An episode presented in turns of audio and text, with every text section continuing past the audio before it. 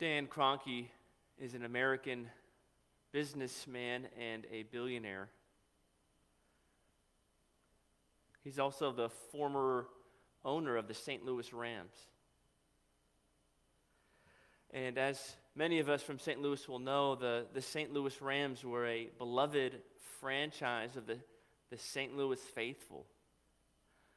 We won a couple Super Bowls, and towards the end of the 20th century, we were on top of the NFL world. Even in the early beginning parts of the 21st century, we were doing well.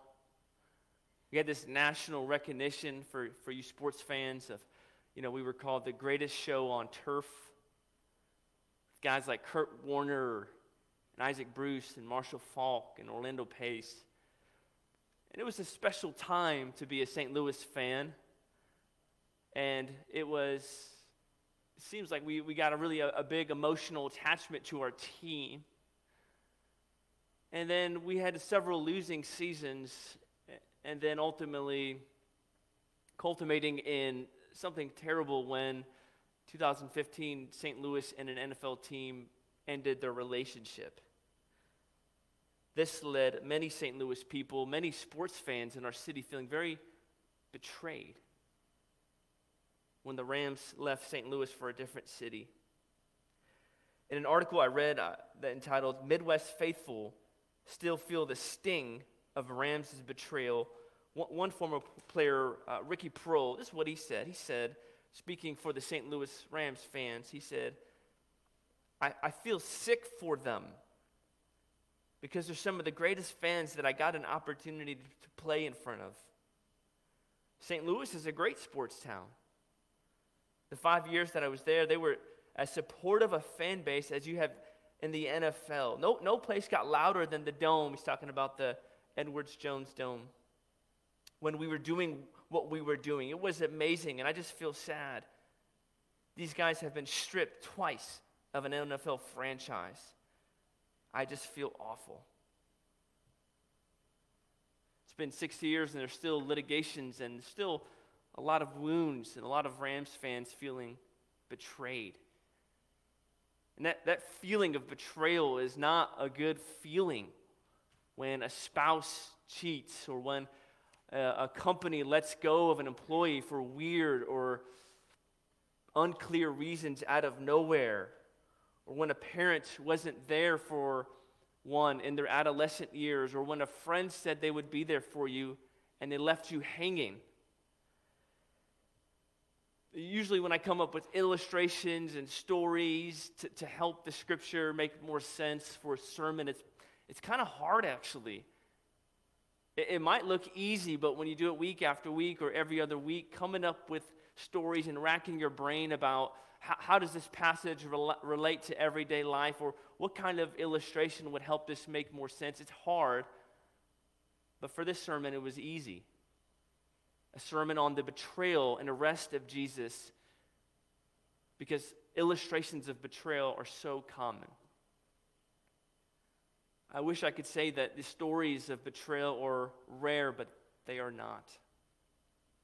When we say betrayal, we're not talking about, you know, slightly a slight grievance or getting your feelings hurt or in a slight way or someone cuts you off in traffic or someone overlooked you, they didn't acknowledge you when they walked in the room. Stuff like that happens to all of us on a regular basis. It's just part of having friends and part of living in a fallen world.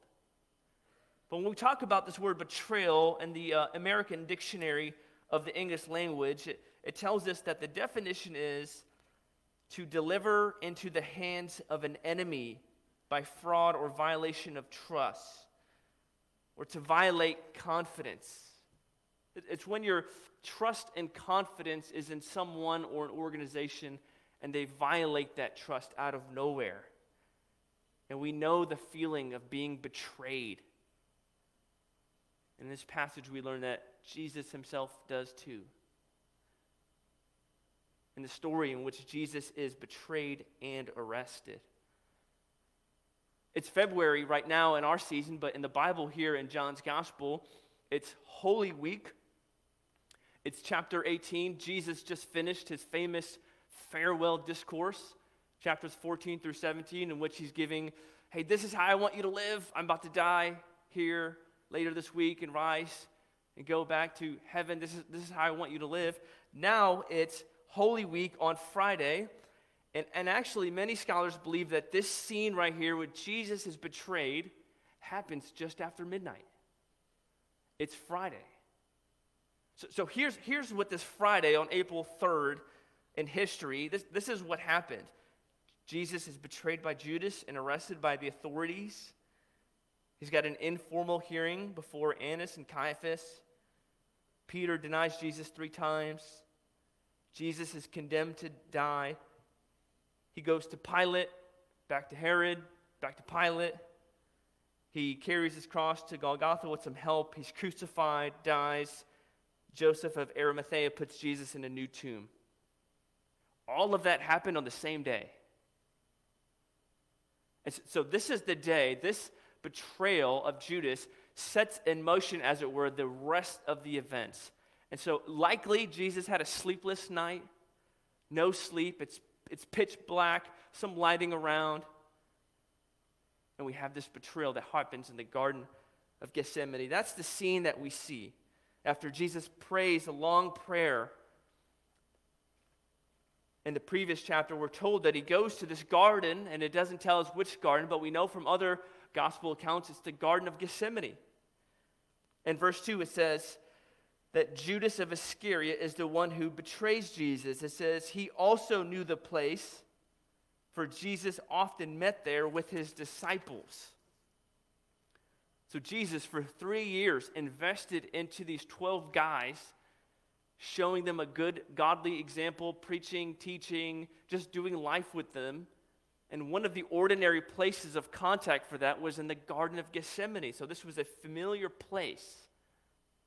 So the fact that it's now midnight, past midnight, it's dark, it's Friday, it's the day that Jesus is going to die, the fact that Judas betrays Jesus in a familiar place where they would have had a lot of sweet memories, makes it more painful.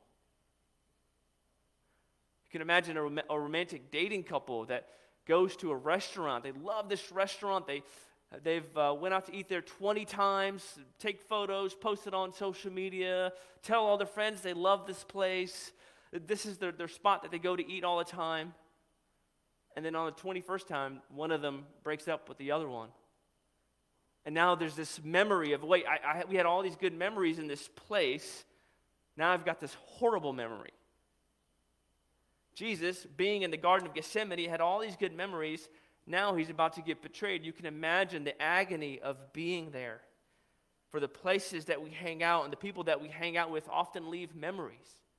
And so, Jesus, being fully God, yes, but also fully man, in his fully human state, would have felt the sting of betrayal it's not like, oh, he's God, so he's immune to pain. That, that's not the Christian story. The Christian story is Jesus is fully God, but also fully man, so he knows what it's like to have this pain. So, this, this pain in the Garden of Gethsemane, this betrayal, would have felt massively hurtful to him. And the person that does it is Judas of Iscariot. If you're familiar with any of the gospel accounts, you've probably heard his name. He's one of the disciples. Disciple means learner or someone who engages in instruction from someone else. He hung out with Jesus for three years. It says his name is Judas of Iscariot, just his hometown, like saying David of Limay. It's just his hometown. He's, he's the infamous one who betrays Jesus. Uh, his role in the ministry was treasurer. He was the guy that oversaw the, the church finances, the company finances, the ministry finances and he stole from the ministry, even though he was seeing all the great things Jesus was doing. He had evil intentions in his heart from the beginning. And the thing that Judas does, verse 3, is that he goes and gets a band of soldiers, it tells us, officers, priests, and Pharisees. This massive commotion past midnight in the Garden of Gethsemane. It's, it's kind of ironic because Jesus is the one who never did anything wrong. And you, you get all these guys, maybe 20, 30, 40, 50, could have been more, could have been less, coming to arrest him. And they, they come not empty handed, but they come with lanterns, torches, and weapons. Uh, modern day could have been like guns and knives. And, and these weapons were for criminals to overcome resistance, to hurt people. If you were a bystander and you were watching the scene take place, your heart would likely be beating out of your chest, or you'd be very confused like, wow, that, that person right there must be a horrible criminal. What did he do wrong? And yet, Jesus himself never once sinned. But he's the one who gets betrayed and arrested by Judas, Judas of Iscariot, a friend. It's not like some random guy turns him in. In another gospel account, it says that Judas gave Jesus a kiss and said, This is the one who I want to turn in. For three years, he was with Jesus. And actually, he, he did something that I'm doing right now. He was, Judas actually preached. In, in Luke's gospel, chapter 9, verses 1 through 2, we learn that, uh, that Jesus calls the 12 together. So that's the 12 disciples and gives them power and authority over all demons to cure diseases, to proclaim the kingdom of God, to heal. So you can imagine Judas preached, he taught, he told people about sin and confession and heaven and hell and the realities of the Old Testament. He saw miraculous signs, he healed people, he saw a lot of works. And yet, even after all of that, he wanted to betray Jesus. His, his inability to trust in Jesus for salvation was not because of a lack of evidence. People who, who don't believe in Jesus, who don't come to Christ, it's, it's never because of a lack of scientific evidence, as they might proclaim. It's, it's because their hearts are hardened. And Jesus would have done fellowship and friendship with Judas for years, and now he betrays him. As I read an article this past week, imagine if you would have come to uh, faith in Christ through Judas's ministry. Imagine if that was you who heard him preaching and teaching and you came to faith and then you see him later falling away from Jesus altogether. You might feel betrayed. It seems like every four to six months I get on the internet, blogosphere, podcast, and hear about someone in, in leadership in Christian ministry who disqualifies himself. Thankfully, by God's grace, most of the time it doesn't happen. But sometimes we, we get a Judas, we get a person who becomes popular. He's a really gifted preacher, and then people ask him to go preach here and there. Then he's jumping on planes, international trips like a rock star. People are seeing his strengths, but not his weaknesses. And so when people see your strengths all the time and tell you you're awesome, you're awesome, you're awesome, you're awesome, but not your weaknesses, it can inflate your pride and ego. Starts to write books and change a lot of lives, and suddenly there's this tremendous entitlement that comes, and this sense of self sustaining ability through intelligence or ability. And, and, there's no more private walking with God. There's no more Bible reading and prayer. It's just, look how awesome I am. Look, look how amazing I am. And the, the negative effects of this are tremendous. Uh, some of us don't know people maybe on that scale, maybe that influential or popular, but maybe uh, you could think of a youth group leader or a youth pastor or a parent, uncle, or someone who told you about Jesus and helped you walk with Jesus, but now they're not walking with Jesus they apostatize, which means to leave the faith altogether. You get on their social media pages and they're really far from God.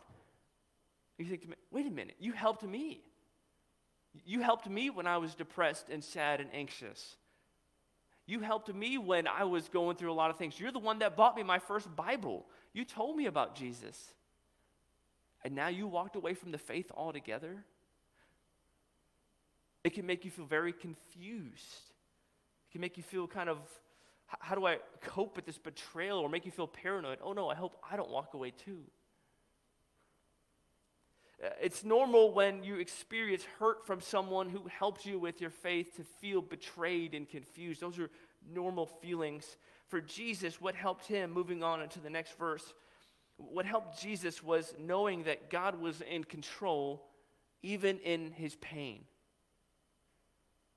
that somehow although we, us as in finite human beings, don't understand why God would allow something to happen this way or that way, even though we can't make sense of it, for those who belong to Christ, somehow he can take the evil and turn it into good, even if we don't see it in this life.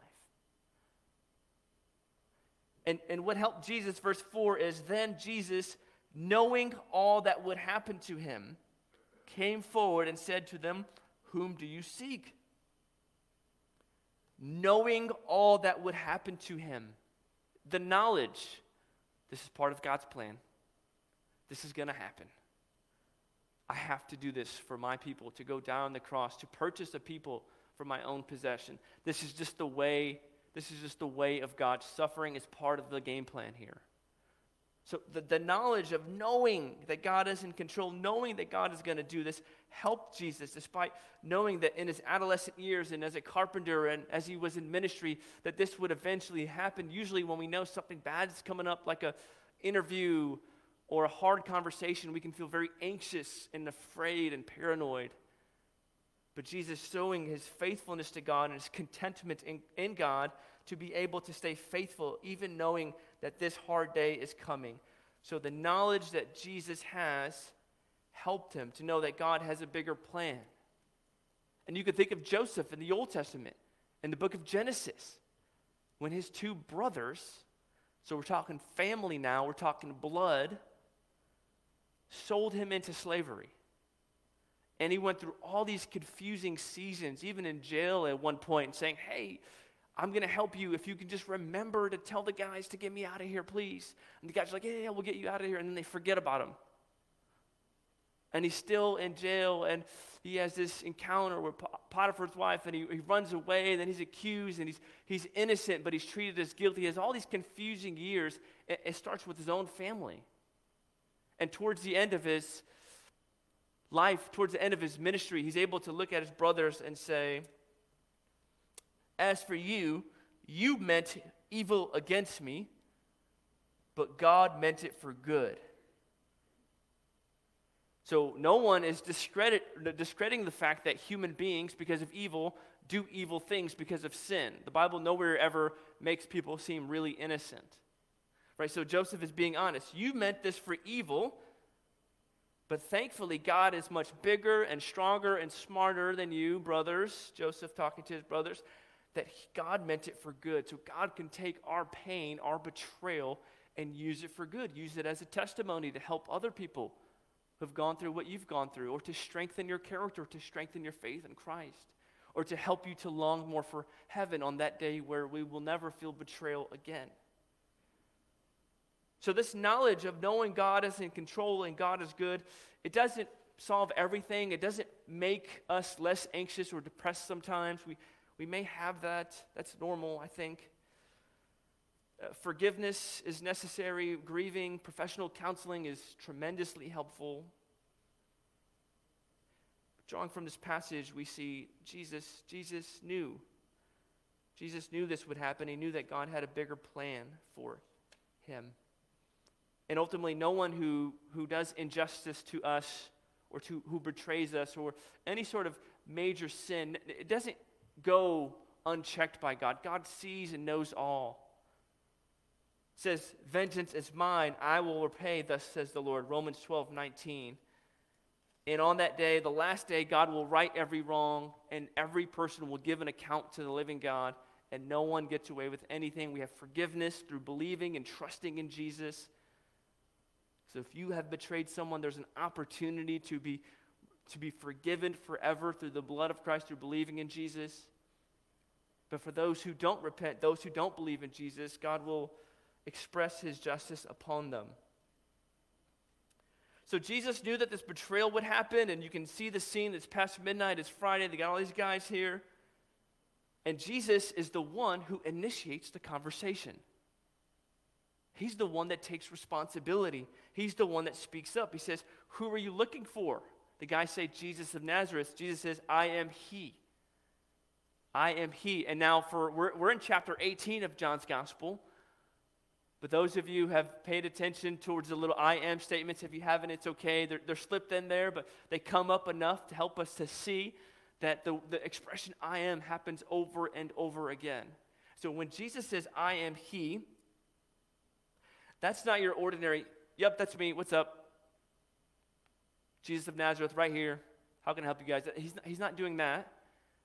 He's actually doing some symbolic, some symbolism here and uh, he's referring back to Exodus chapter 3, where, the, where God told the Israelites, where God told Moses, he said, Hey, uh, I, I want these Israelites to, to be out of slavery. Go tell Pharaoh to let them go. And Moses says, Okay, but when you tell me this big request, like who should I say is sending me?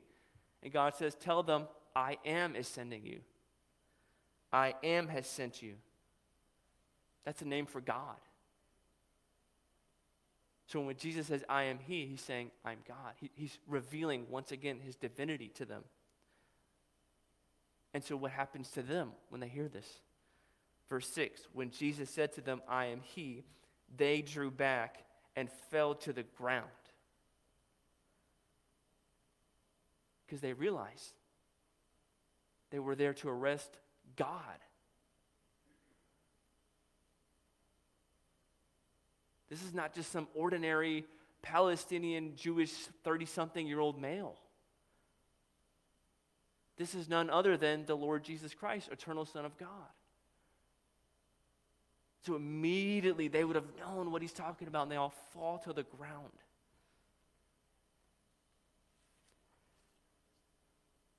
When a good morally, you know, cop or FBI agent or detective. They're looking for someone, they're looking for information, scrambling to find the right information.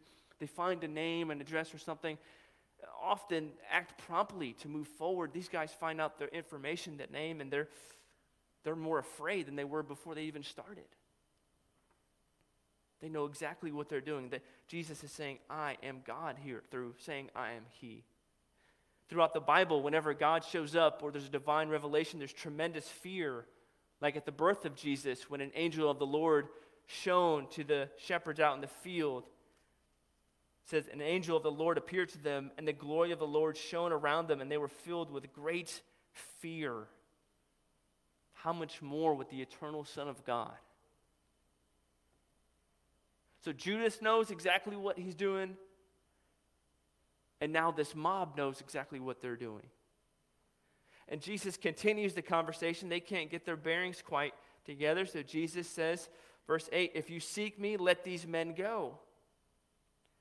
When I read that, I thought, what, what men are you talking about? And then he continues on in verse 9. He says, This was to fulfill the word that he had spoken of those whom you gave me, I have lost none. I, I, thought, okay, what Old Testament passage, what symbolism, what's going on here? Study Bibles, commentaries, help me out here. Jesus is actually not, uh, when he says, let these men go, he's talking about his 12 disciples or his 11 disciples, since Judas is a traitor now and he's on the other team. And what Jesus is saying here, it's a reference to when Jesus said back in John 10, I am the good shepherd. The good shepherd lays down his life for the sheep. So Jesus is like, hey, don't touch these guys. These are my guys, my 11. You want to talk to me? Come talk to me. Don't talk to them. Don't, don't hurt them. You hurt me. I'm the one who's going to give my life up for my people.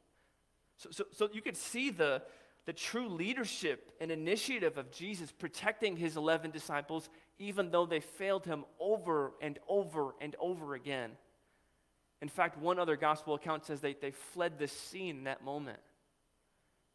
And so Jesus here is showing, as he talked about throughout the Gospel of John, of he, he's a shepherd. He's showing what true manliness is about, what true leadership and masculinity. It's, it's not about how many degrees you have. It's not about how tall you are, how attractive you are, how much money you make. It's, it's not about how people esteem you. Those things have, uh, they have some value, but maybe not as much as we usually think. What Jesus is showing is true leadership, true masculinity is about taking initiative to help those under your care to flourish, to protect them. It's not about being the smartest guy or the best speaker or the uh, most degrees. God gives gifts as He sees fit. But those of us in leadership positions of some sort, we can look at Jesus here and we see him laying his life down for people. Those under our care should feel a sense of, hey, they got my back. My husband's going to fight for me. When, there, when there's in laws, when there's, when there's family stuff, hey, my husband's going to stand up for me. I'm going to protect my children. I'm going to protect my kids. Those who work for me in this organization, I'm going to help them flourish. I'm going to lead. I'm going to take the I'm going to take the hits. If I call the shots, I'm going to take the shots. I'm going to help them flourish. If we don't do this, people under us might feel betrayed. If we do do this, we'd be helping them grow and lead, and we'd be mirroring the Lord Jesus Christ, who did not think about his own comfort, but the blessing and flourishing of those around him. This is exactly what true leadership and manliness looks like. Jesus is exemplifying it in a perfect way. Even though Jesus takes the initiative to help his people, there's always one that wants to speak out. We know that Peter, Peter wants to speak out. And so what Peter does is, Jesus, no, you don't protect me. I'm going to protect you. You don't speak for me. I'm going to speak for you. I, I don't like these guys. So what he does, he actually gets a sword and cuts off the right ear of someone named Malchus. Uh, one, a couple study Bibles, a couple commentaries were saying uh, the sword that Peter had was not for it was for stabbing, not slicing. So it was likely that he tried to kill him right then and there on the spot. But the guy moved out the way and he only got his ear. And thankfully, that Jesus can heal, and Luke's gospel tells us that Jesus heals the guy's ear. But Peter's being extremely zealous. He's like, No, I'm going to fight for Jesus. You guys back up. And even though Jesus said over and over again, I have to lay down my life for the sheep, Peter, it still hadn't hit home what Jesus was talking about. So Peter felt like he needed to jump in there, and he shows tremendous zeal. But a few verses later, he denies Jesus. And Jesus has this teaching moment, this pedagogical moment. Pedagogical means teaching. He has this moment with, with Peter where he says, Shall I not drink the cup that the Father has given me, Peter? That word cup is a, a symbolism for death and judgment and wrath all throughout the Bible. We know Jesus prays later, and he says, Father, if it is your will, if it is possible, please remove this cup from me. He's talking about the wrath of God and the judgment and death, but not my will, your will be done. Jesus showing his humanity, like, oh, if there's another way to get out of this, uh, not my will, your will be done. And so Jesus is saying to Peter, hey, I have to, don't you know that this is part of the plan? Don't you know that I'm the second person of the Trinity, the one that the Old Testament scriptures talk about? That I have to die. So Jesus eventually helps him and heals this guy's ear, and then Jesus is arrested right there in the Garden of, Garden of Gethsemane in front of his 11 disciples, and then he has an informal hearing that sets in motion all the events that happens throughout the rest of this day ultimately when he dies on the cross in our place for our sins. I read a story on a, a website called Business Insider magazine. I think they have a magazine. Just went on their website and read a story about this company I was interested in. And it's a very famous, well known, internationally recognized company that's wildly successful. But just like a lot of these startups, uh, in the beginning, there's envy and jealousy and selfish ambition, and usually somebody gets hurt somehow, and that's exactly what happened here. There's actually a book about it. But uh, when, when this company first started getting started, this guy named Noah, uh, he came up with the idea for the company, the name of the company, and he worked really, really hard to get this thing going and he was working with a team, and some people had more money and more power and more prestige. And Noah wasn't exactly high up on that caliber, but he was super bright and gifted. And uh, Noah was friends with this guy named Jack. And Jack and Noah were really, really good friends. And so much so that they confided in one another, just hung out all the time, just good buddies.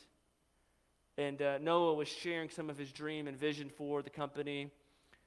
This guy, Jack, turns his back on Noah and goes to another guy named Evan and says, hey, if you don't fire Noah, I'm leaving this company. Fire him now. So he does. Evan fires this guy named Noah. Then Noah and Jack go out for drinks later, and he tells them what happens. And Jack looks at him like, What? Can't believe that would happen. Even he, though he was the guy who got him let go. A couple weeks later, Jack became the chief executive officer. Today, Jack and Evan are billionaires. Noah is hard to find. Even though Noah had the idea, he came up with the name, he had the vision, he worked tirelessly, he confided in a friend, and that friend pretended to be his pal, but ultimately got him run out and experienced betrayal. In the interview, he said this I'm sure you get this impression from the story, and I've never really said this before. I did feel betrayed. I felt betrayed by my friends, by my company, by these people around me I trusted that I had worked hard to create something with. How do you deal with something that painful?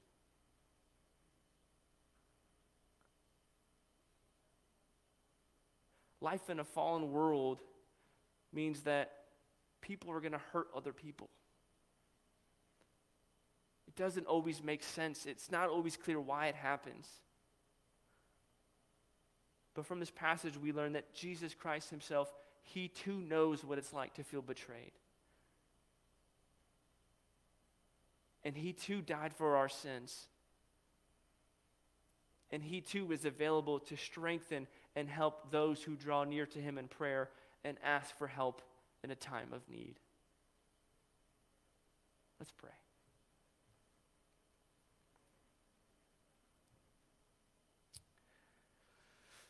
Oh, Father, we fall short in so many ways in our marriages, in our parenting, in our careers, in our friendships.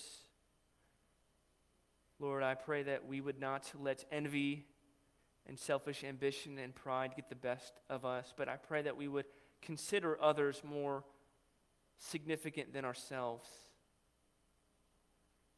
Lord, I pray that you remove all insecurity and jealousy in us for other friendships that we may have, and, and help us to be godly and humble, and help us to forgive those who hurt us. I pray that we would seek proper help when needed. And I pray, God, that you would help us to remember that for those who love you, who belong to you, as you say through your word in Romans 8:28, that you work all things out for good, even though we don't always understand what's going on. Pray these things in Jesus' name. Amen.